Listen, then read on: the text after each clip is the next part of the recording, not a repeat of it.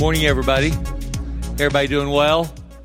Good. Praise God. I'm glad you're here. Hey, would you join me and let's just have a word of prayer. Father God, I want to thank you this morning that we can be in your house. I'm grateful.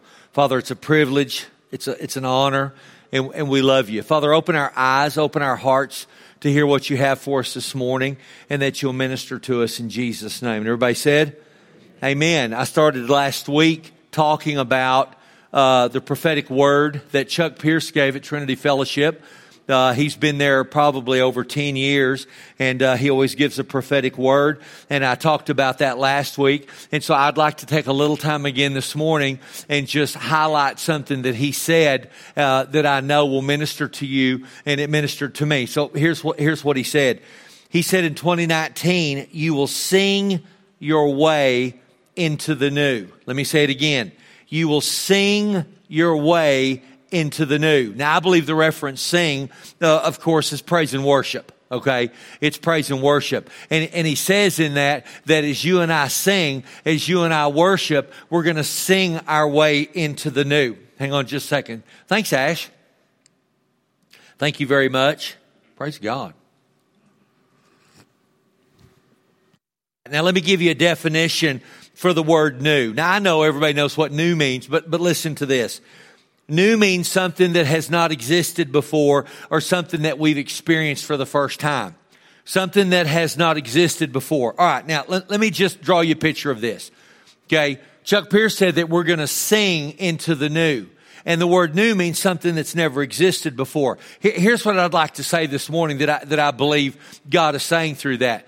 That God's going to do some things in your life in twenty nineteen that you've never experienced before. God is going to bring some things to pass in your life that maybe you've not seen before. Now, last week, I said that God wants to fully express His kingdom in your life and that you and I are supposed to be a model for the kingdom. Okay? Now, now listen to this. We're going to sing our way into things that have not existed before, into things that we'll experience for the first time. And God's going to fully express His kingdom in our jobs, our marriages, our families, our households, our church, and that we're going to be a model of the kingdom. Now, every single year, Chuck Pierce always talks about praise and worship. And he always talks about how powerful praise and worship is. And the thing that I'd like to stir up in you this morning, obviously, we have a great band. Obviously, uh, we have great praise and worship here at Tooley Christian Fellowship, and we're incredibly blessed that we have that. But but every time you sing in church or maybe in your vehicle running errands or on your way to work or while you're making breakfast, you put on some music. Whenever you do that, you're doing battle against the enemy, and you're turning your heart toward God. Listen to this statement. When you sing, you sing your way into victory and into deliverance. See, singing's not just singing, okay? It's not, it's not just something we do in church, but it's a, it's a type of warfare. It's a type of battle that gets the enemy off your life. Are you with me? So when we come together in church and you sing, you lift your hands, you lift your voice, whatever it is that you do, when you turn your heart toward God, when you lift your face toward your Heavenly Father and you begin to worship Him, you begin to sing to Him, you begin to adore Him, while you do that, He's fighting for you. Isn't that good? Now, here's our tendency. Our tendency is we want to fight for ourselves. You see, our tendency, especially in West Texas, and I love West Texas. I love all of Texas, but I really love West Texas. Amen. We've been taught in West Texas to be self-sufficient. Now, listen very carefully. Uh, all right. I, I don't want to, I'm not trying to say anything bad against that, but here's the thing I need you to see. See, a step into self-sufficiency is a step away from God. See, as long as you and I think, hey, I can handle it on my own. Okay, I don't need God. I can handle it. All right. When you move into that, I believe that's a very dangerous place to be. But when you turn your heart toward the Father and you begin to sing, when you come into church, you sing, you worship, you close your eyes, you open your heart. When you do that and you turn away from the battle, everybody in this room's got battles. When you turn away from the battle and you turn toward God, God fights for you. and you don't have to fight. Now, I want to tell you a story this morning. In the Old Testament, Israel was at its zenith when David was king. Okay, he was king for forty years. Well, then he had a son that everybody's familiar with named Solomon. The Bible says he was the wisest man that ever lived. And Solomon became king after David. Solomon was king for forty years. So for eighty years, David ruled for forty, Solomon ruled for forty, and there was eighty years of peace, eighty years of blessing, eighty years of prosperity in that kingdom. Well, then Solomon grew old and he died, and he had sons. And one of his sons took over as king of Israel, and he wasn't quite as wise as his father, and he caused infighting and political upheaval and turmoil within the nation of Israel because he wasn't a wise, good king. And so what happened was Israel became divided. And it became two nations, and the twelve tribes split up. And there was a tribe with two, uh, a nation with two tribes, and then there was a nation with ten tribes. Now, all of us know this. If anything splits up, one of the things it can create is weakness. Now, just for a perfect modern day example, imagine as a nation when we were in the Civil War. Okay, and there was North and South. Now imagine if that war had been won by the South and America had been divided into two nations. And there was not the United States of America, but there was two nations. Then imagine that we have an enemy rise up in Nazi Germany. We have an enemy rise up in Japan, but they're not facing a united nation. They're facing two nations that are divided. Okay, well, the outcome of that war could have been possibly very different. Okay, it was very important that we stay one nation. Okay, Israel has been divided by a bad king. So over a period of years, there's two or three different kings, and Israel is not a nation uh, separate unto itself anymore. There's two. Well, because of that, they have a new king in the smaller two tribes. It was called Judah. It was called the nation of Judah, and there was a king named Jehoshaphat. Okay, Jehoshaphat was made king when he was thirty-five years old, and he ruled in Israel for twenty-five years. Well, when he becomes king, there's an enemy who decides, because Israel's been divided, because they're not who they were with David, they're not who they were with Solomon, we're going to attack them because it's a great opportunity. They've been divided, we're going to attack them and we're going to conquer them. All right, I want to start reading to you in Second Chronicles twenty, and I'm going to read three verses to you. This is Second Chronicles twenty, and I'm going to read verses one through three. It happened after this that the people of Moab with the people of Ammon and others with them besides the Ammonites came to battle against Jehoshaphat. Then some came and told Jehoshaphat and said, "A great multitude is coming against you. From beyond the sea, from Syria, they are Hazanon, Tanar, excuse me, Tamar, which is in Gedi." And Jehoshaphat feared and set himself to seek the Lord and proclaimed a fast throughout all Judah. Now stop right there. Pastor, why are you talking about this? Well, because they did something incredible. They did something amazing. They did something very powerful. And I, I'm going to tell it to you. And some of you that have heard this story, you know what they did. Israel's divided, and it says that a messenger came to Jehoshaphat and said, "There's this great army from across the sea, and they're coming to attack us. They're coming to attack us." Now, here's the very first thing that Jehoshaphat said. It says in verse three that he was afraid and he sought the Lord. Now, please don't miss this. Listen, I've been afraid. Have you been afraid before? Man, I've been afraid. Okay, there's been times in my life, I think probably one of the biggest battles I have faced in my life from childhood through adulthood has been fear. There have been different times in my life when the enemy would come against me with fear. I've said this before. I grew up, my mother was afraid, my dad worked nights, and because she was afraid, it made us afraid. Okay, it's very powerful to understand that as a parent. Okay, whatever gets on you gets on your kids. Let me say it again. Whatever gets on you gets on your kids. My mom was afraid. She was a good lady, good Christian lady. I loved her. She loved me, but she was afraid. And so it made me afraid. Okay, I've been afraid. I know many of you have too. Jehoshaphat was afraid. But, don't you love it? But, what did he do? It says he sought the Lord.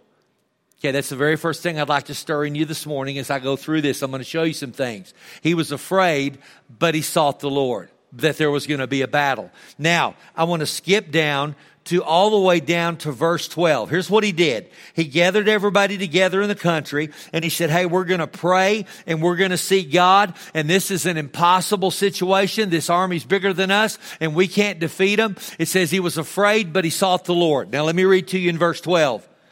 Here, here's what he said. Oh, our God, will you not judge them? For we have no power against this great multitude that's coming against us, nor do we know what to do. Be good for some of you to say that. Hey, right? Okay, we don't know what to do. I, I got a great idea. Why don't you just try it and see how it feels? Okay, so go ahead and say it right now. We don't know what to do. That didn't hurt, did it?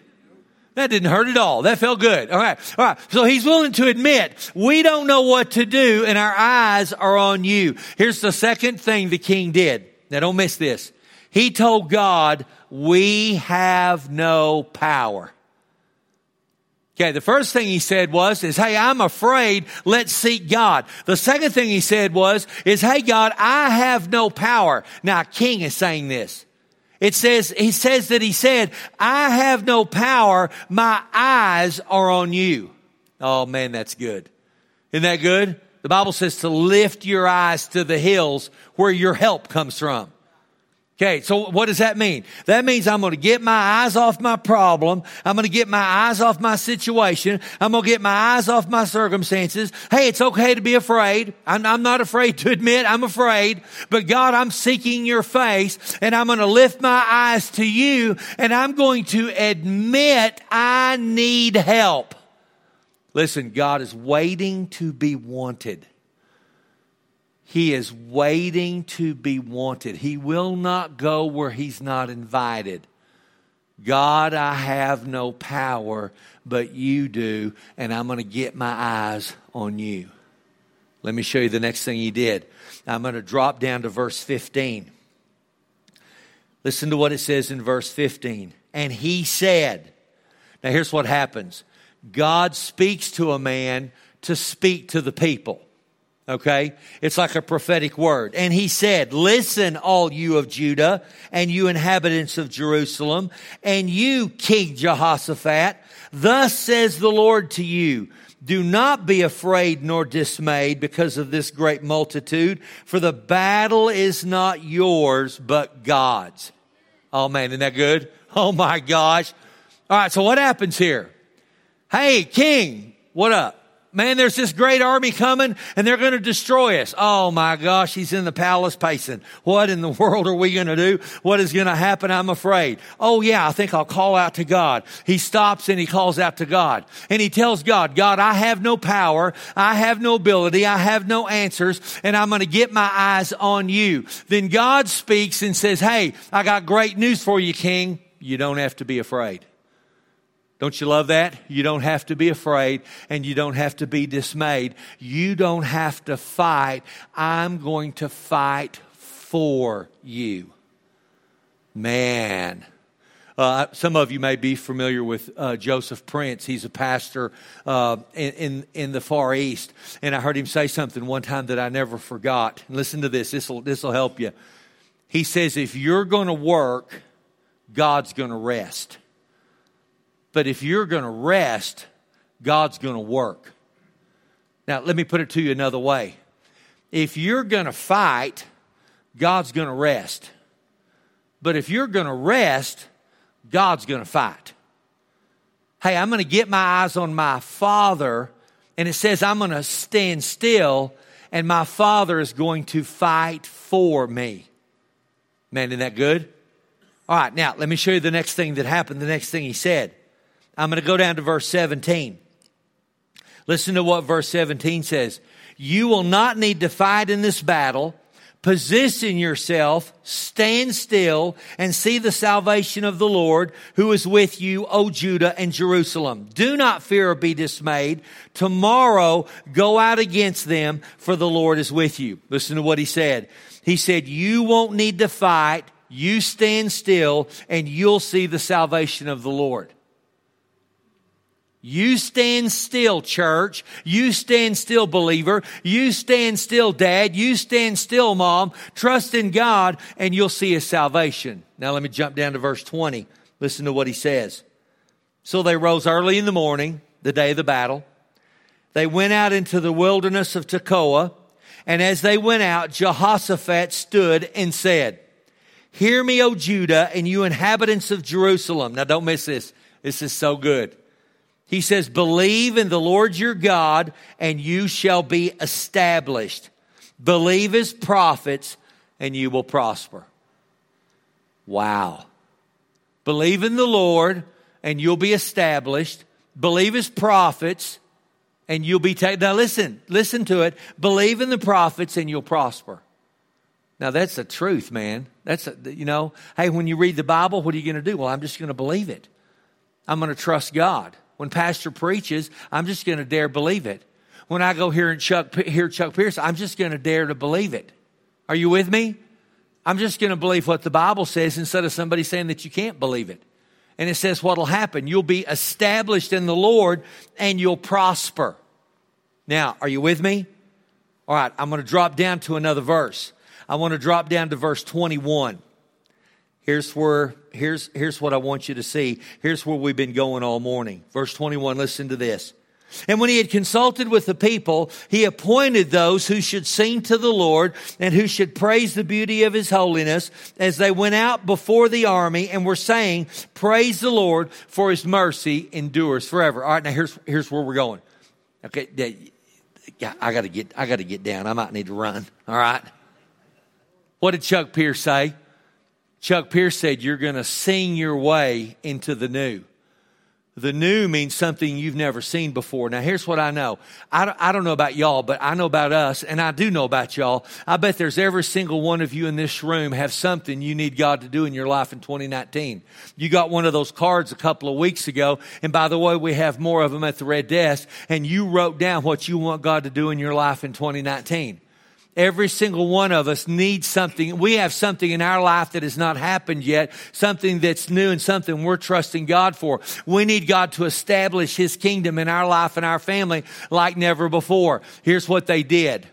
They gathered up Greg and Glenda and Jason and Dennis, and they put them out in front of the army with their guitars and their drums and their instruments, and the army lined up behind them against a multitude so great that it was going to destroy the nation.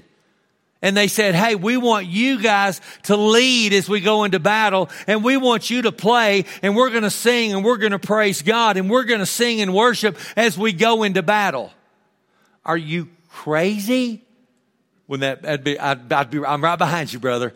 I'm right behind you, man. I got my, whatever it is. I got my sword. I got my club. I've got my knife. You know, move forward in history. I've got my gun, but we're going to send y'all out ahead. I, can you imagine sending the band out to play football? Right? Hey, the football team's not going to play the first quarter. The band's going to play. We'll be behind a hundred to nothing. All right, now, what did Chuck Pierce say? He said, you're going to sing your way. Why am I telling you this story? Because I want you to recognize how singing and how praise and worship is a very powerful type of battle. God told Jehoshaphat, hey, send the army out ahead. And they're going to sing, and you're going to all sing, and you're going to worship as we go into battle. Now, let me keep reading. Let me show you what happens. Okay, send the praisers before the army. Verse twenty-two. They began to sing and to praise, and the Lord set ambushes against the people of Ammon, Moab, and Mount Seir, who'd come against Judah, and they were defeated. Jimmy Moore, when you show up in here and you sing, God is fighting for you behind the scenes, and he's setting ambushments against your enemies, and they are being defeated. And all you're doing is, Lord, I love you, and I'm so thankful for you, and I'm so glad I'm saved, and I, I just, I just love you. I'm so grateful. There, there's not much. That's not hard, is it? That's not hard. You don't have to train. You don't have to do sit-ups or push-ups. Uh, you don't have to go to boxing lessons. You don't have to go to M M A, right? You don't have to do any of that, you know. All you do is just stand and, and, and Lord, I just, I love you. And Lord, just like my granddaughter, when she comes up to me and she throws her hands in the air and, and I love to pick her up. Well, I, I'm your child. And Lord, I just like my granddaughter lifts her hands. Lord, I lift mine to you. And I'm so thankful that you love us and your grace is on our family and our children and our grandchildren and on our great-grandchildren, our households, Lord, until you tarry, and I just thank you. Now, while you're doing that, God is fighting for you, setting ambushments against your enemies, and they're being defeated. Or you can do this. I sure don't like that song. You know, I wonder when they're going to play something I like. You know, I wish they'd listen to the radio or something.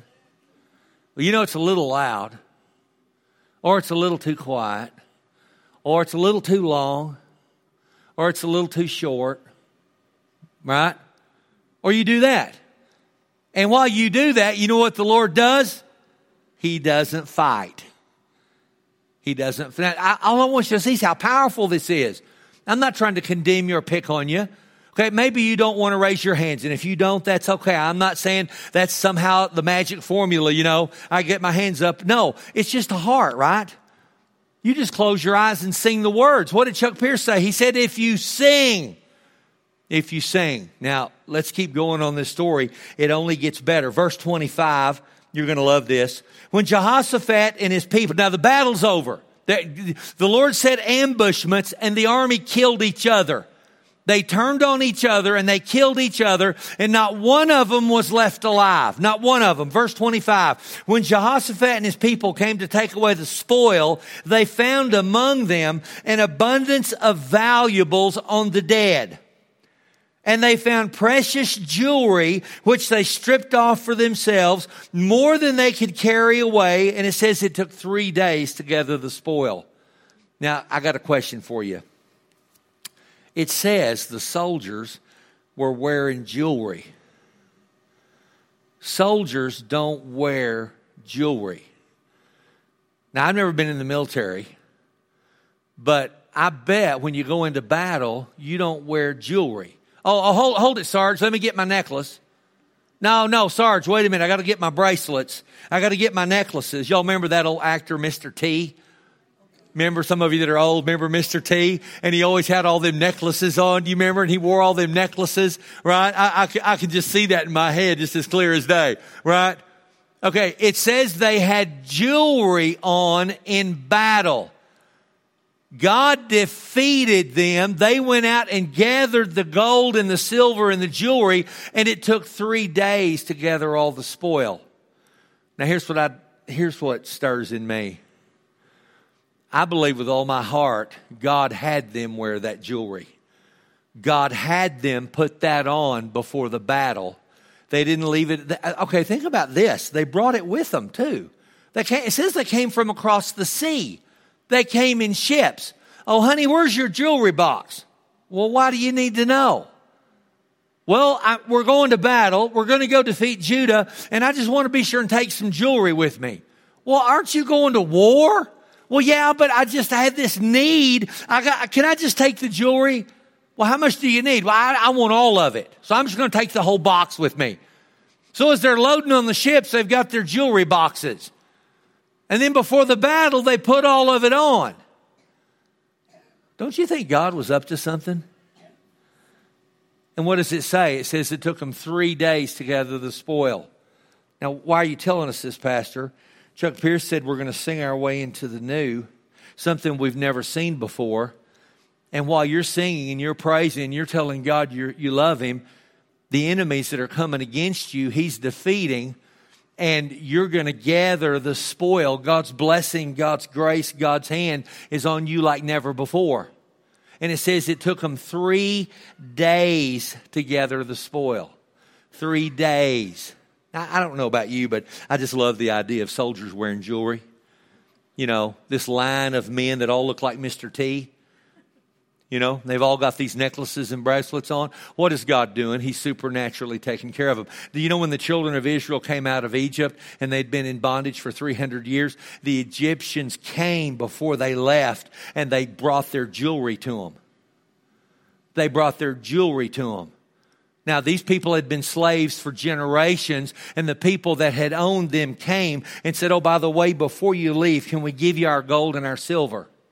And they took it with them when they left. What happened when Jesus was born? The Magi showed up with gold and frankincense and myrrh, which were valuable gifts. Listen, can I just say something to you? If you'll let God, He'll take care of you. If you let Him, He'll take care of you. He'll meet your needs. And He's not limited to your job. He's not limited to your savings account. He's not limited to your wage. He's not limited to any of that. And when the enemy shows up, he's going to take what the enemy has and give it to you. Man, doesn't that just kind of make you want to just relax? It sure does me, right? Just kind of chill out. Hey, God, you've got this. Okay, Pastor, what do I need to do? You don't need to do anything, but just let what's in your heart come out. And we can do it in church on Sunday morning. You can, you know, in the morning when I make breakfast, I put music on. And whatever's stirring in me, I play it, and we listen to music. We listen to it in the car, uh, with different places. And every time you do that, every time you sing, the enemy's fighting. The enemy's being defeated as God is fighting for you. Now, I got to show you two more things. I got to stop. All right, how am I doing on time? Oh, man, I got just a couple of minutes. These are two good things. Don't miss this. I'm going to go down to verse twenty-eight. Now, listen to this. The battle's over. They've gathered the spoil. They've piled up the gold and the silver. The enemy's defeated. There's not one of them left alive. Verse twenty-eight. So they came to Jerusalem with stringed instruments and harps and trumpets. The band. The, by the way, the band wasn't killed. Thank God. Amen. The band wasn't killed. All right. The band wasn't killed. They went to Jerusalem. Listen to this. It says at the last sentence in verse twenty-eight, and they went to the house of God. Listen, when God gives you victory, the first thing they did was go to the house of God. I'm so glad you're in the house of God and that God is giving you victory. They came to the house of God. And verse twenty-nine, and the fear of God was on all the kingdoms of those countries when they heard the Lord had fought against the enemies of Israel. Verse thirty, here's the last thing I want you to see. The realm of Jehoshaphat was quiet, and God gave him rest all around. The last two things that are stirring in me is I came to the house of God, which is where you are. And it says, and God gave them rest. And it was quiet all around. Isn't that good? God gave them rest and they were quiet. You sing your way into victory because worship is a weapon. And, it, and, and it's so easy. Can I just encourage you, man, when you come in this place, man, you sing. You lift your hands. You lift your voice. You lift your heart. And when you don't feel like it, that's when you want to, that's when you should do it the most. Amen? And when you're thinking about all the battles you're facing, all the mountains you're up ahead, all the enemies that you're facing, all the things the enemy said to you, you just turn your heart and your eyes towards your Father and you say, Daddy, I love you. I'm so thankful that you love me. I'm so thankful that you're at work in my life. I just want to praise you this morning. I'm so glad I'm saved. I'm so glad that I've been baptized in water. I'm so glad that I've been filled with the Holy Spirit. I'm so glad that I'm your son and that you're my Father and that I'm going to live forever and I'm going to spend eternity with you and with my loved ones. And that, Father, there's good days ahead. There's blessing ahead and that your hand is on our lives. Behind the scenes, he's fighting for you. He's fighting for you. Amen? All right, y'all stand up and let me pray for you. That's a good word, amen? Father God, we love you. Lord, I'm so thankful for this church. I'm so thankful for the house of God. I'm so thankful for this body of believers. Father, that you take this word and stir our hearts and that we turn our eyes towards you and off of our problems and that we know you're our Father and that you're fighting for us and we're grateful for all that you're doing among us. It's in Jesus' name I pray. And everybody said, amen. Amen. Y'all go and be blessed. We love you.